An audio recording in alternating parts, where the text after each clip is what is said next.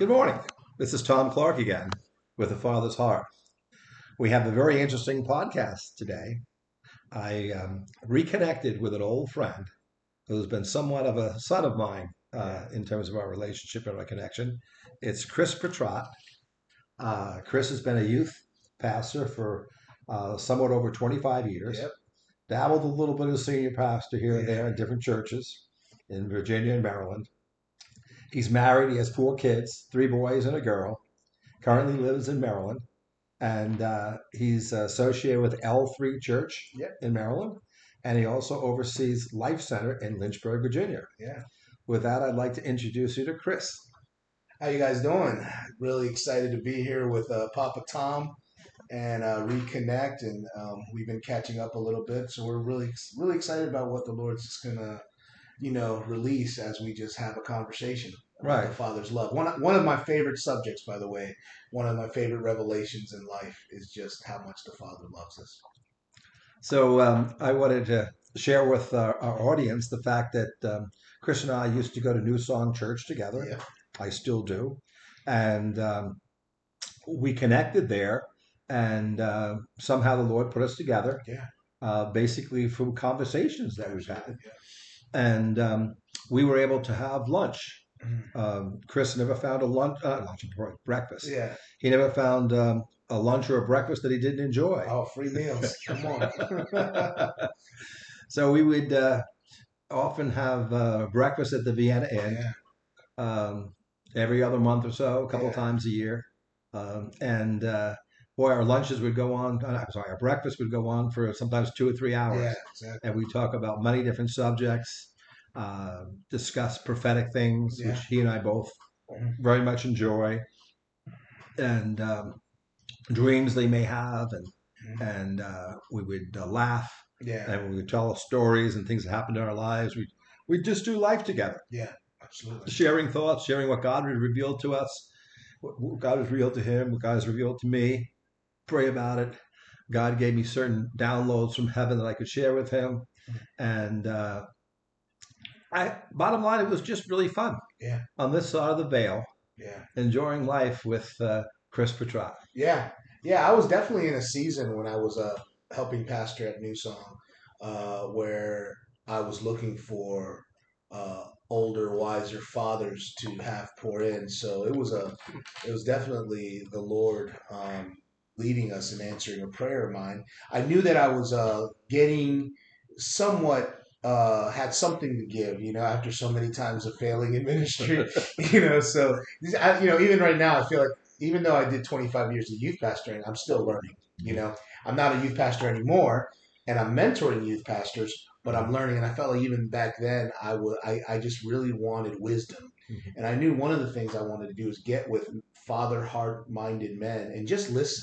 I think sometimes our generation feels like we need to uh, give our resume of ministry and you know to kind of impress fathers. Mhm. Uh, I I I, uh, I was just hungry to listen to Mhm. fathers because I knew that there would be an impartation, uh, uh, you know, by learning from stories and revelations and even the way you did things, you know, um, you know, getting a meal together or whatever, and just being able to talk about these things. It always felt safe, even when we disagreed. Right. It always felt safe. Mhm. And it never felt like we had to go off and, and be offended, Mhm. but it was always like closer. Like I looked forward to these things. So I was definitely in that season of just wanting to listen to wisdom. Mhm. I still love it. I remember one of the first uh, times we got together, the Lord just reminded me of this. And he put it in my mind because it was actually a shocking experience for me. yeah. Or maybe the word would be surprise. And the surprise came to me because, uh, and I hope you remember this conversation, I think you will, where you said to me that you would be surprised that I, as a white Caucasian, Yeah. would be talking to a Hispanic Yeah. right? And it's what surprised me because I didn't think of you as being Hispanic. Yeah. You know, it was like it, Yeah. it never even came across my radar screen Yeah. that you were Hispanic. Yeah. And I think you picked up on that. Yeah. Um, and so, from your cultural background, Absolutely. it was different than from my cultural background. Yeah. Because from my cultural background, um, it, it it never made any difference. I, I always looked at you as the person who you were, Yeah.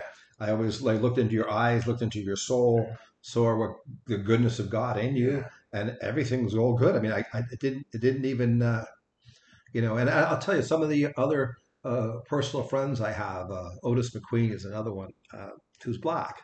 But I never see him as black. Yeah. You know, it's like it's one of those truthful things where Scripture uh, tells us that God does not see race. Yeah. There's only one race. Yeah. That's the human race. Exactly. And actually, racism is, is a fabricated thing.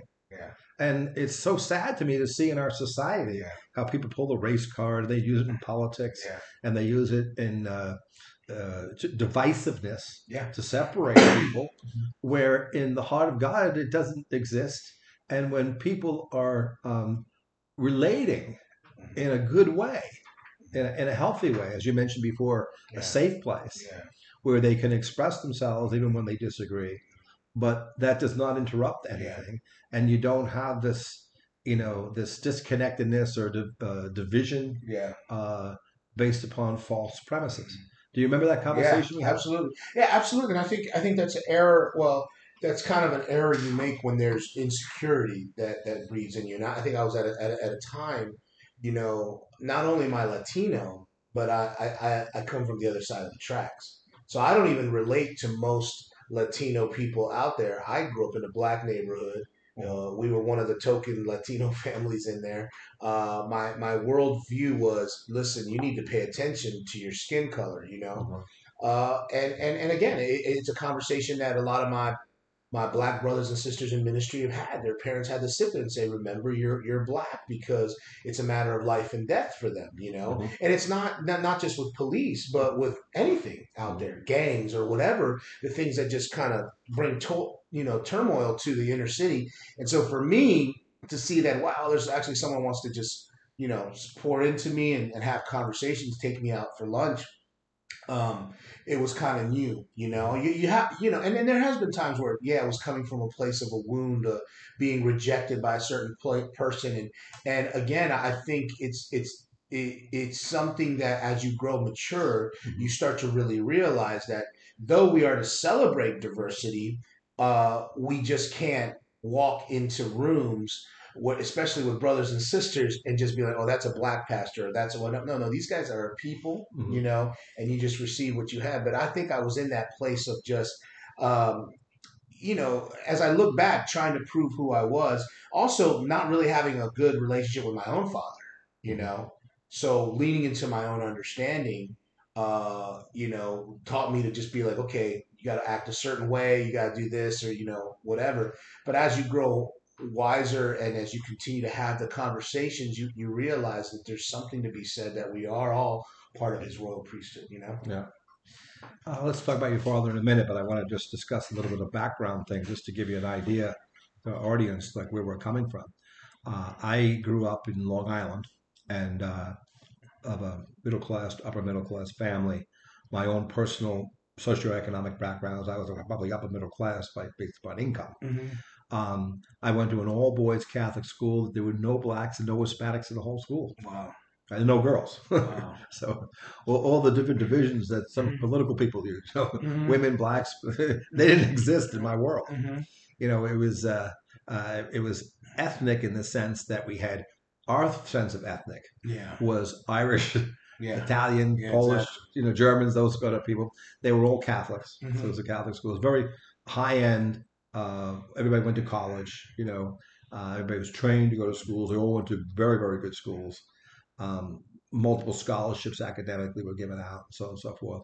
So um, then I, um, you know, from that background in Long Island, I ended up going to uh, the D.C. area. Went to Mhm. Georgetown, get a high end university Yeah. you know, a lot of socioeconomic people Mm-hmm. exposed on the high end of things. I married a, a woman from a wealthy family from Greenwich, Connecticut. Yeah. So I got exposed to a lot of that kind of thinking or cul- that culture. Mm-hmm.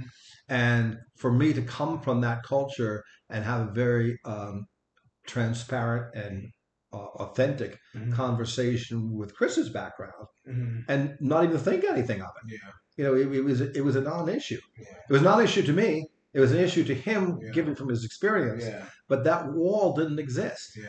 You want to comment about that wall? Yeah, I mean, a- again, and, and, and, and so it's it's real interesting because you know, you know the way I grew up and, and, and with my father and, and just our own uh, prejudiceness, you know, um, we always looked at well, the white man's the boss. right. You know, it was it wasn't until like you know when my my dad was um just met my my now wife Bethany, who's white, and her parent, her mom is from you know st- you know Queens, and her dad is you know Annapolis, Maryland, and you know that co- that kind of a you know upbringing. Um, when I met him and my dad saw that she was white, he looked at me and he said, "Oh, you're going to have a successful marriage," Mhm. because in his eyes, he said, "Well." Being with the white race means success because they're the boss. You, you, you don't you don't cross them, and so and, and there was an inferiority kind of a thing that happened, you know. And my dad, you know, and, and my dad had to learn that the tough way. You know, he worked at a he worked at a golf club. Uh, I still remember Woodmont Country Club. He worked there with my mom, Mm. and they had a company picnic. And um, you know, uh, I was swimming in the pool, and I became friends with the owner of the country club. Mhm. So the kid was my friend for that day. You know, it's just Right. that, you know, and, and then really didn't have a relationship with him. But as we're swimming, this kid pursued to drown me.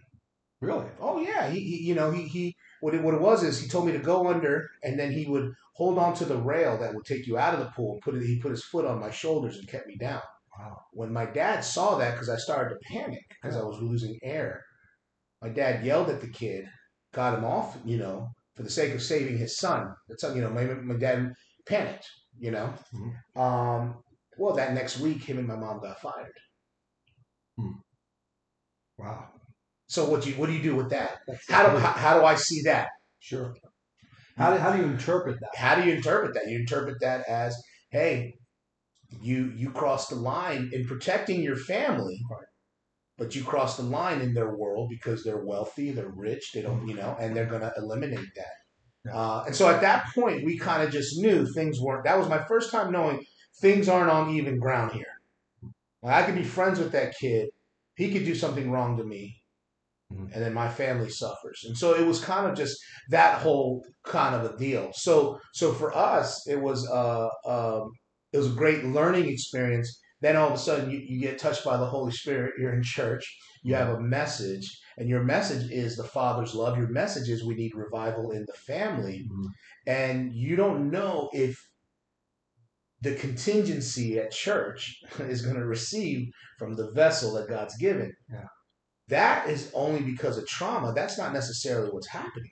Though. Right. You know what I'm saying? Right. For sure. It's- so that that was kind of how we, you know, how I interpreted things. Sure. You know, Well, it's interesting because we all um, have this prism yeah, through which we interpret reality, yeah, Right. and that prism is conditioned yeah, by our life experiences. Mm-hmm. Um, unfortunately, in many cases, but it's interesting that as we grow older and we go closer to the Lord, He wants us to use the Word yeah, as the prism through which we look at reality, yeah, and not our past experiences, mm-hmm. which were often encountered fears, worry, anxiety, fears, yeah, and then also lies. And if, if mm-hmm. you think about what was the lie that that family had yeah, that they would fire your mom and dad mm-hmm. from the country club yeah, because of something that their own son, yeah, who was also operating out of a lie, yeah, was trying to basically drown you. yeah, I mean, you know, how, how does that work, yeah, right? And then how that affected you yeah, going forward, you know, in your life and dealing with people to the point where, you know, you become 35 or 40 years of age yeah, and you're having a conversation with, with another man who you perceive yeah, was on the other side of the fence, as you said, yeah, or the other side of the tracks, who was, and I was, Mhm. but I didn't see it that way, yeah. you know? So that's that's very interesting. The, the other thing that I think was also really important there was your father yeah, acted as a father exactly. protecting his son. Yeah, So he did the right thing. yeah, regardless of how if they're going to fire him, let him fire him. yeah. He he did the right thing for you, right? Uh, the hard part after that is to forgive yeah, the kid yeah, and to forgive the kid's parents because they're not operating in in love. Exactly. Obviously, they're not operating- in love and truth, and they're having a negative effect on you Mhm. and yet at the same time, can you find yourself in a place of forgiving them? Absolutely. You know, so yeah, and, and and that is very tough. You know, you know, it ta- it takes, you know, it, it it's almost like you need to have such intimacy with Holy Spirit where He can whisper that in your ear to be able to pay attention to it. You know, and and I, I have forgiven the young man. I have, you know, you know, for my dad, even he has forgiven. You know, uh, because but back then the priorities were weren't, weren't straight. I mean, my parents weren't even believers. You know, the priority was like get money. right, you know, and now the you, necessities of life. exactly the necessities of life. My dad's and this was his second job, thank God. You know, so but but it's it's just interesting because even even now, like in my thirties, I still found myself. You know, first couple times I went to Bethel, I felt like a fish out of water. I, I mean, it wasn't really until I became, you know, as I got more healing in my heart. That's but Bill Johnson's Bill Johnson's ministry, and, and it was majority white people in there. Some of the most beautiful white people, you know. But you walk in there and you're just like, you're like, no one relates and no one looks like me, you know. And I think that's been kind of my tiff with the Lord in the last 25 years Mhm. as I've fallen in love as a youth pastor. So I was a youth pastor, and I often say when I put the title youth pastor down and became a father, I started to see revival results. Hmm. Right? Yeah, Because I'm starting to see the kids and their potential, right. not just in their weaknesses, or I'm starting to see my leadership as a family. And if they, you know, so they wouldn't perform, they genuinely moved out of love. And so we looked at failure as a, a potential growth time to learn from it. Mhm. We didn't want to make the same mistake twice, which meant we needed to look at the mistake and say, how could we learn from this? And we had some pretty big failures, some pretty big blunders. And so I, as, I, as you start to do that whole, you know, we're going to create a family and we're going to do this, and you start to see revival results, you start to feel, and, and the majority of my youth group was African and Latino. Mhm. That's where I was pastoring. Right. And as I'm getting into 24 7 activity, like learning from uh, IHOP or International House of Prayer in um, Kansas City, you know, Bethel started to come onto the scene with some stuff. And I'm looking and I'm looking at the landscape and I'm saying, man, I got this father's heart. These kids are writing worship songs. Actually, you've seen, you've, Yeah. you've worshiped to some of those guys. They genuinely had been marked by the presence of God. And then you look at the landscape and you're just like, wow, it's still so very white. You know, because because okay, let, let, us even go back politically. Why was Obama so important? President, former President Obama. Mhm. Why was he important to Black America? Because we were he represented. Yeah, because they finally had somebody that looked like them. Unf- there are times we want breakthrough to look like us. Right. Now, it might not be the Christian breakthrough or, or the church breakthrough or the God breakthrough, Right. but it might be in the secular. And sometimes the world captures the heart of God without even knowing it, you know, before the prophets get it, you know. And so they that was the kind of thing. And so as me, I was like, okay, Lord. And I remember going to a, uh, uh, I remember, I remember I went to uh, Life Center uh, Harrisburg, which is a big conference kind of church, and they were having um, they were having a, a conference they have annually called Firestorm. Uh, when I was at in New- Harrisburg, Pennsylvania. Yes, Harrisburg. Pennsylvania. And when we were at New Song, Randy Clark. yeah, all them. Yeah. The, the young people would go, young adults would go to those conferences, and um, and, th- and this is what changed my whole game, because my my I was I was is before I was in uh, youth pastor, I was still a youth leader. I was really disgruntled. My wife is pregnant with Josiah. Now we knew he when if he was a boy, we were going to call him Josiah because his name meant the builder of new things. And we as patriots, uh, my wife, well, if we didn't have boys, the name would die. Hmm. So if we were going to have a boy, he was going to be the builder of new things. Me- meaning this: no more family addiction, no more, no more uh, arguments, no more divorce. No, we're going to do things. We're going to break this curse, and we're going to put it on our son, uh, and because he was conceived in love, and we're going to believe that he's the builder of new things. So we knew we were going to have Josiah, and but I became very disgruntled in that season because I was hurt by just seeing what I believed was a white revival. What I believed. So, and I was like, where do we fit in on this? How do I fit in? How does this kid fit in? How did you define white revival? By just what I saw with my eyes. Everyone leading was white. And so then, not necessarily everyone receiving. That was different. But everyone was so. So I'm looking at this. Okay, do do my spiritual sons and daughters that are the next, what I believe, worship leaders, have a seat at the table? All right, this is just my thinking. I go to this conference. My my father in law pays for us to go to this conference, Firestorm, and Tom. I was kind of out of the revival circle. This is kind of just introducing me this whole thing, and I go Friday night, and the speaker is actually now a friend of mine, but he was very exuberant and very into manifestations and very into all this. He would cackle, ha ha ha ha. And he would like pray and be like, "Come with me to heaven, and we're gonna go to the room with the body parts." And I'm like, "What?"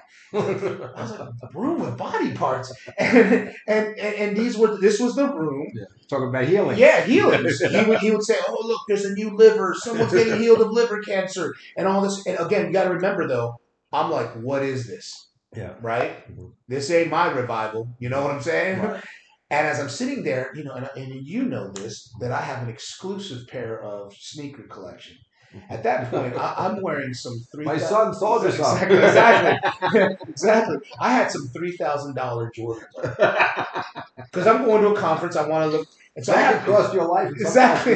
Boston so so now I didn't pay three thousand, but that's how much they were worth, you know. So So, you so don't tell me you stole them. exactly.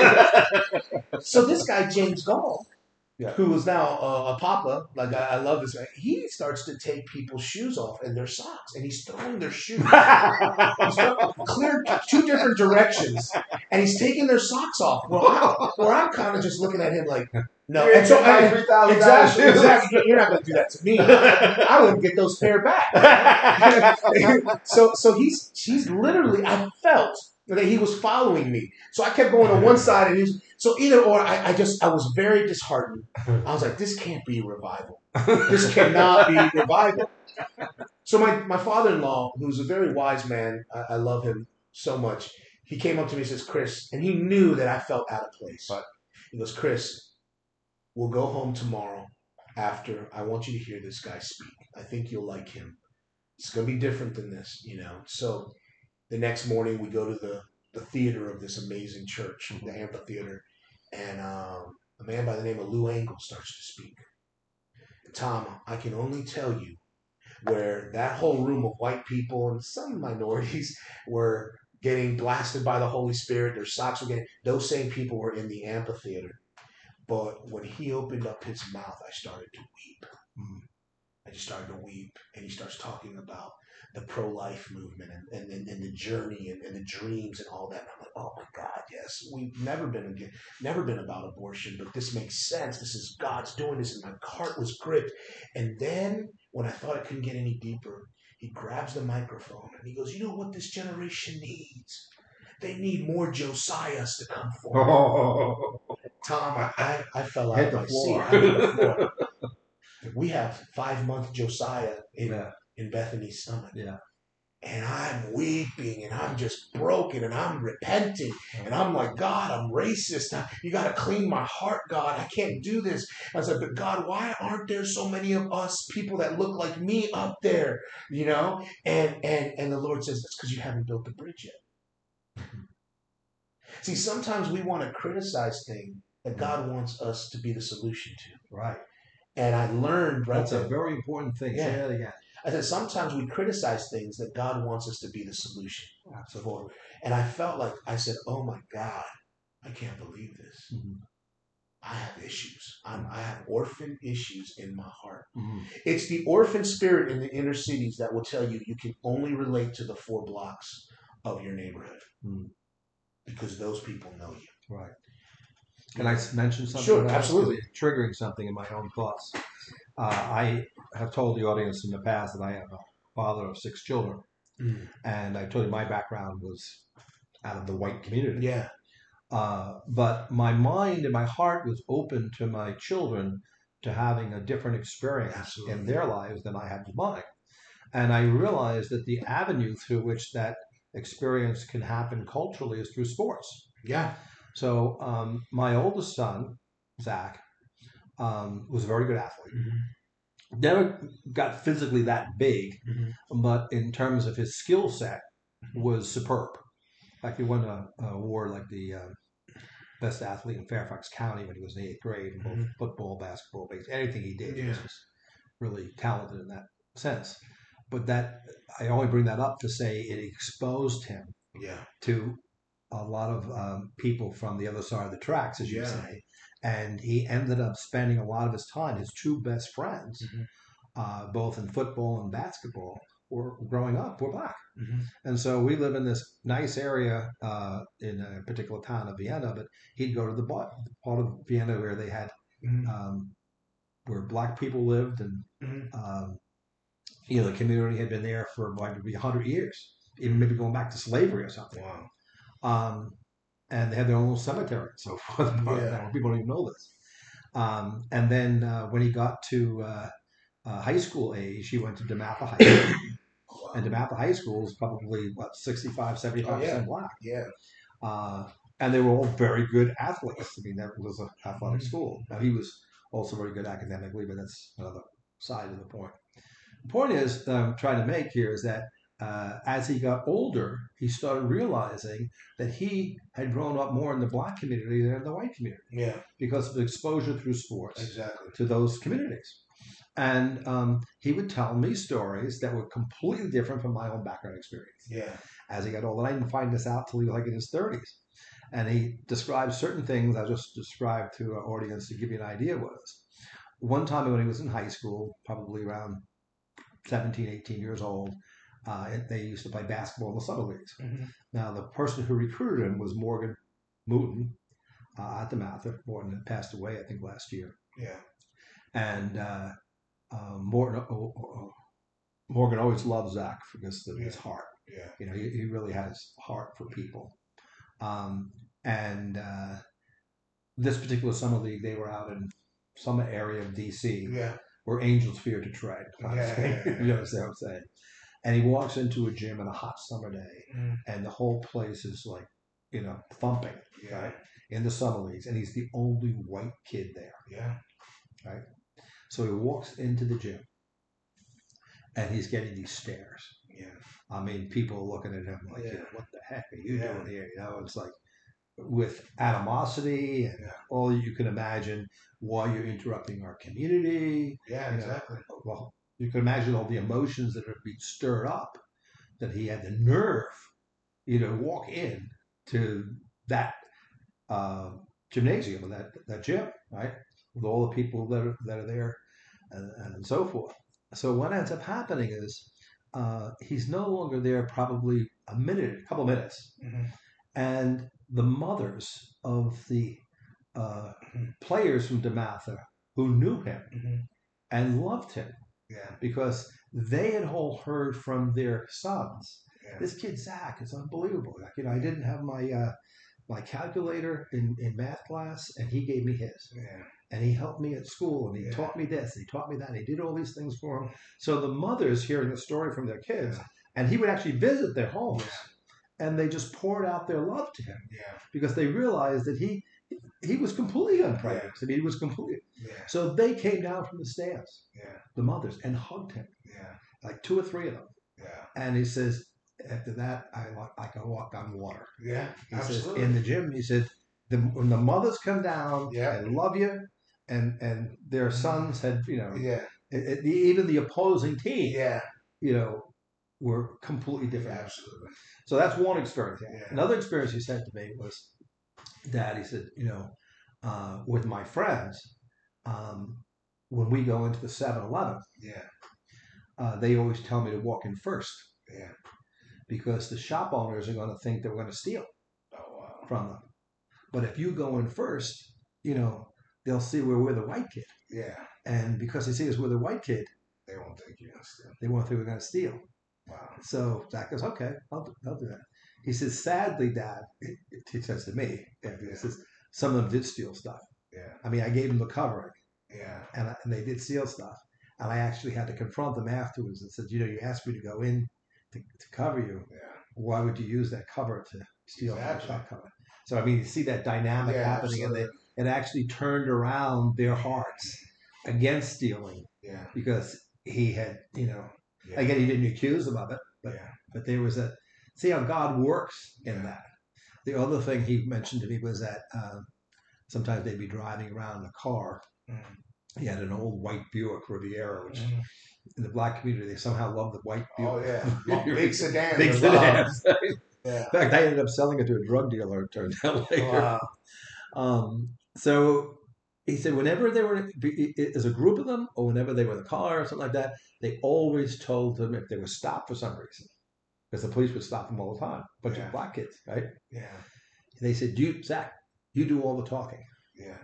because you're white, Yeah. you're smart, you're articulate. You know, you know, you you give us a cover, Yeah. right?" So those were just two examples, you know, of his experiences with issues dealing with race. Yeah. That's kind of out there. Absolutely. but it also goes to show you that he he is a um, part of the anointing on him, which sometime in his life the Lord is going to use. Uh, he's like an ambassador, Yeah. and he can uh, he can uh, he forms that bridge. Yeah. I mean, black people trust him implicitly. Yeah. They, all he has to do is start to talk to them, and they'll know that he's he's not the same person that they, even a new uh, person who's raised in the black community. Yeah. We're realizing from his experiences and what he knows that he's um, even though he grew up Yeah. uh, in a, in a um, in one sense socioeconomically differently, Yeah. His still his heart was completely different. And it, and, and it makes a uh, a huge difference because it melts the whole issue of race. Yeah. That's why I hate these things when people go out there and say like uh, there's a teaching going on in, uh, in the culture that uh, I think Trump shut down. Talks about all white people are racist. Yeah. You know that's just false on its very premise, Yeah. And it's it's an agenda Absolutely. that evil people want to promote Yeah. to try to compensate and this whole idea of reparations Yeah. and all that other stuff it just perpetuates a evil Yeah. rather than dealing with the e- uh, evil out of love Yeah, I, I think I think I think you know some of that is um, that um, genuinely we in the Western Church or Western America, uh, this Western culture, I think sometimes we're a little arrogant to think that racism is our issue. And you know, I, I heard it this way also that uh, only white people could be racist because they were the oppressors. Mhm. And I'm sitting there thinking, well, in a spiritual sense, racism is a, is a, is a demonic principality of hate, correct right? right So so it doesn't discriminate who, you know, you know. Hmm. And, and so I think it's just kind of arrogant that it it, could be it could be arab and jew Exactly. I think uh, it is Arab and Jew in some, and, you know. But I think so, like I go I, when I go to Peru, there's racism there amongst Peruvians. Mhm. It's the you know it's the it's Upper the level. exactly the upper level the guys that live in the capital city against the mountain Indian Peruvians and the ocean you know the coastal Peruvians and the Amazon Peruvians and and it's like we we just always have to find something because because that's the enemy's ploy and so here, people aren't ready to hear that message. I've been shot down many times, actually, mostly by minorities that say, no, Chris, you're wrong. Only the oppressors can be racist. I was like, listen, man, if you go to the root of racism, it's hate. And, and, it's, and it's causing you to hate the very image that you were created to be. Right? So, so but at the same time, what, what's going on here is, is it's a, there's a tit for tat. So, for instance, you know, we want reparations, we want this and a lot of it a, a lot of black ministers and pastors that i know kind of just feel like well you know what are we going to get out of this when we're we're saying hey there are systemic issues in our country that caused us to be in, inferior you know Mhm. when, when when it comes back to this the issue of the father's love which i you know i hold so dear but we need a revival in inner cities of fathers coming back to the homes absolutely you know, well, what got fathers out of the homes? Well, I, I- obviously, you know, what's the root of it? You know, why why is sixteen percent uh, of the population of the United States, you know, African American, but eighty percent of them are- of the prison population is black? Well, there's mm-hmm. something there. Now, I'm not here to blame because I love this country. I love America. I, I, I- love our military. I'm not here to it's because we want to punch people in the eye and no, but there's something to be said of saying, okay, something happened in slavery. if we go to the root, Now, again, I'm not here saying, hey, we have to blame white people for slavery. No. What I'm saying is there's an effect that's still hitting, and that's this. Slave owner would see a young, young, strong black man as a slave and would get that young black man to sleep and procreate with all the slave women that he owned. Now, when freedom comes to these slaves, and you've already generational and generational taught these men that they can spread themselves around, and all of a sudden you say you're free, you can only have one woman now in marriage. And then generational and generational, this stuff starts to happen. Is we're again, I don't know if a apology or a foot washing at a at a major stadium event can do that. I think it has to be these conversations. I think it has to be able to say, "Hey, you know, you don't look like me, but you're in my church. Let's go out because I got a I got a father's heart." Mm-hmm. It's like, hey, listen, you know, I have a son that's an athlete, and I, I you know, and all his friends are black. We're going to invite him over for dinner because we, we, we, we just love hospitality. You know, it's not a checklist; it's who you are. You know, and I think people know that now. But I feel like right now we're here tit for tat, so we do this. And you saw during the election, they try to make this a, a, a racial thing. Right. Why? Because that thing is such a heart. It's still a, a wound that hasn't been healed. Mm-hmm. That's why, for me, I'm like, we need a move of God. Right. We need a restoration of fathers, but yeah, we need heart check, like a transplant, you know, to understand God's heart, and and and that's why this father's love message is so profound for such a time as this. We we need to understand how God sees us. You know, in Revelation, it talks about every tribe, tongue, you know, you know, culture coming together, and they release a song called "Salvation Belongs to the Lord." It also it also says, if you know, mm-hmm. Scripture says, "Know no man after the flesh." Amen. Right? You have to know man of the, mm-hmm. the spirit, mm-hmm. and uh, that was really the basis of our relationship yeah. to start with. Yeah, and and from that, so many things can be birthed. but without that, nothing can be birthed. Nothing. Right. So uh, yeah, the uh, the thought process there that um, I think also gets hammered. Yeah. And this is where evil perpetuates itself. Yeah.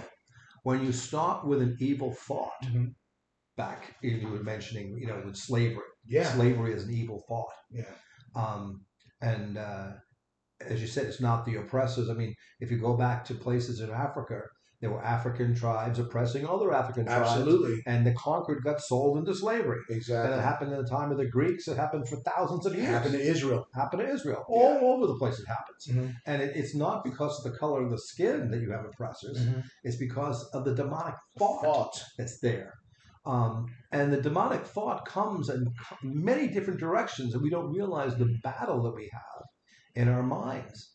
Uh, and how different thoughts get perpetrated on things. Absolutely uh, one of my dear friends, um, Otis, who's black, mm-hmm. says one of the worst things that happened uh, to the black community was the civil rights movement of 1965. Hmm. And his premise was that if you go back before 1965, mm-hmm. there were more uh, black businesses yeah. by far mm-hmm more black PhDs, mm-hmm. more black college graduates as yeah. a percentage of the population. He goes on and on and on. And statistically, mm-hmm. they were doing much better in the yeah. 1960s. Yeah. It wasn't an issue of racism. Yeah. Right? And then uh, the thought came yeah.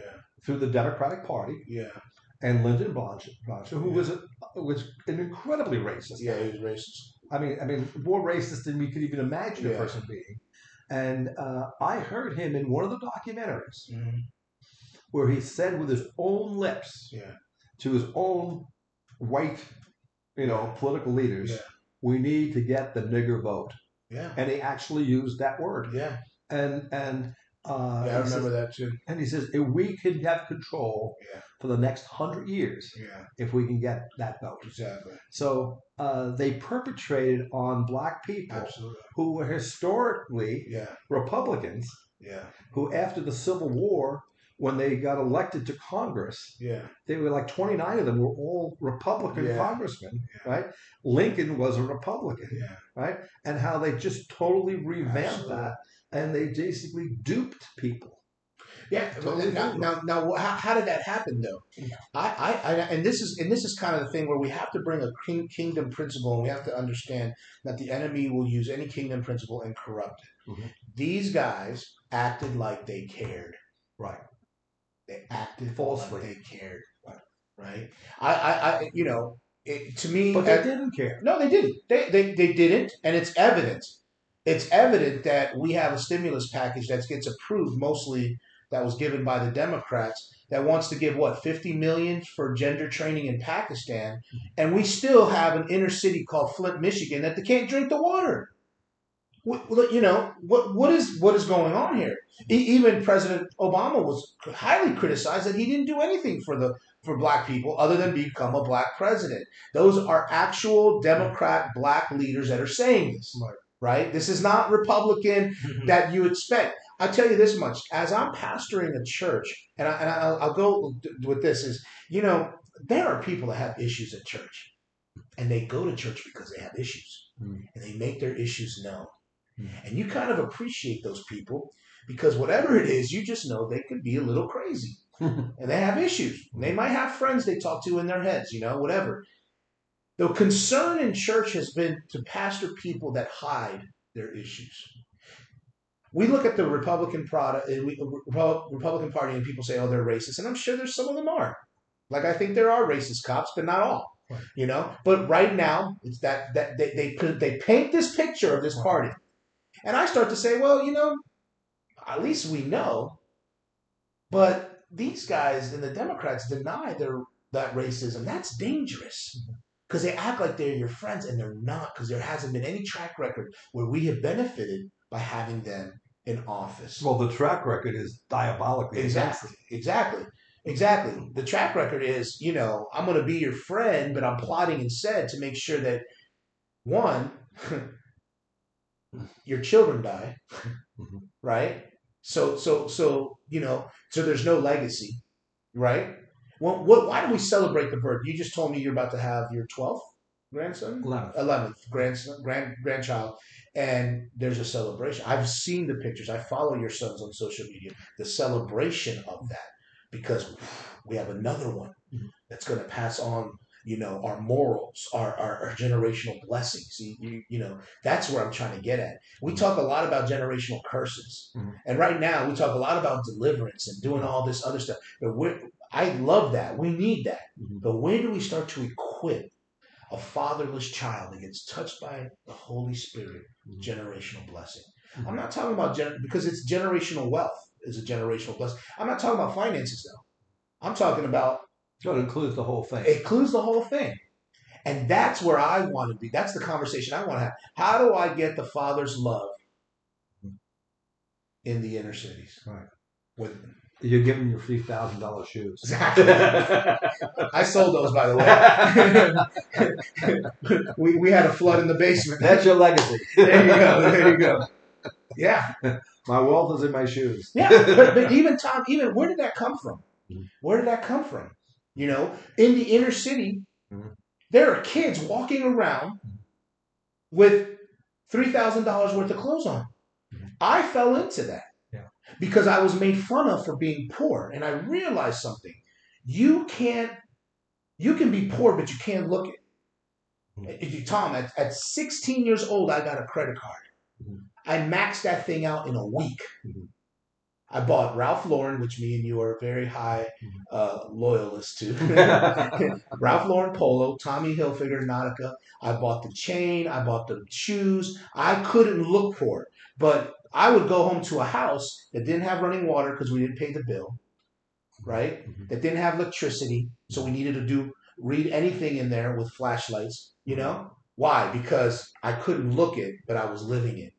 And that is the problem. Is is is we we, we do these cosmetic things, but we don't do heart surgery. Sure. You know. You know, one of the things that I uh, began to realize uh, over time as God Mhm. showed me some things, there's so much that controls our strongholds of our thoughts Mhm. that are based upon shame, fear, and control. Mm-hmm. And that if the enemy can get into our heads, which Yeah. he does, Mhm. and it gets a thought in there that you feel ashamed about yourself, Mhm. for whatever reason, color your skin or family background, whatever the thoughts are, that he can use, Mhm. right, Yeah, to cause you to have shame, absolutely. then you spend a lot of your time and energy yeah, trying to cover that up yeah. because you're afraid that people may find out who you are, Mm-hmm. right? So you try to control the environment. Mm-hmm. Control how do you control the environment? By what you appear, Yeah, by what you look like, the clothes you wear, the shoes you wear, all this outside stuff. You're trying to control people's reactions to things, Mhm. right? Um, and uh, when you start to get a certain point, uh, depending on how you're coming from, um, and this is what was important, and you mentioned it before in our uh, what allowed our relationship to grow was that you never felt um, you used the expression before uh, you felt safe. Yeah, right? Uh, i've come to realize with the six children i have and any time i'll spend time with the grandchildren is to always always make sure that they feel safe around me. Yeah, because in that safe environment we can talk we can communicate. And if you don't feel safe yeah. right then things go off. Absolutely. you know and if you're operating out of shame fear and control in our relationship our Mhm. relationship is stopped Mhm. it can't go further Yeah, if you feel that. But if you feel i can be safe around him. I can tell him what i really feel. I'm not going to be ashamed. Yeah, right? I resist the shame and uh, then i then i'm not afraid that he Yeah. get to know me and i don't have to control. Him i don't have to control the environment. Yeah. well that that's a, a recipe for a foundation Absolutely. for success and growth. And it's something that uh, overpowers Yeah, uh, the lies. yeah, It overpowers um, the uh, uh, the effect that the enemy tries to have in us uh, through us through false words. And uh, the overpowering is basically the kingdom of God becoming present yeah, with us. The kingdom of God that exists within you, and the kingdom of God that exists within me, and we can connect. And then we have have conversations like this, and other people can listen, and they can participate. Um, by at least vicariously, they can participate, but they can benefit from it. I think we're getting to the point we probably need to bring this to a close. Yes. And I really want to thank you, uh, Chris. I wasn't sure where this whole conversation Yeah. was going to go, uh, but it really went in an interesting way. Yeah. We ended up talking more about racism than I thought we were going to talk about. Well, the importance way. of father's love in, in, Yeah. in today's issues. Yeah. and Yeah. that, that's a that's a major issue. Yeah. So I um, want to thank you for this, and I want to welcome you back. Come come back to the show. I would love to.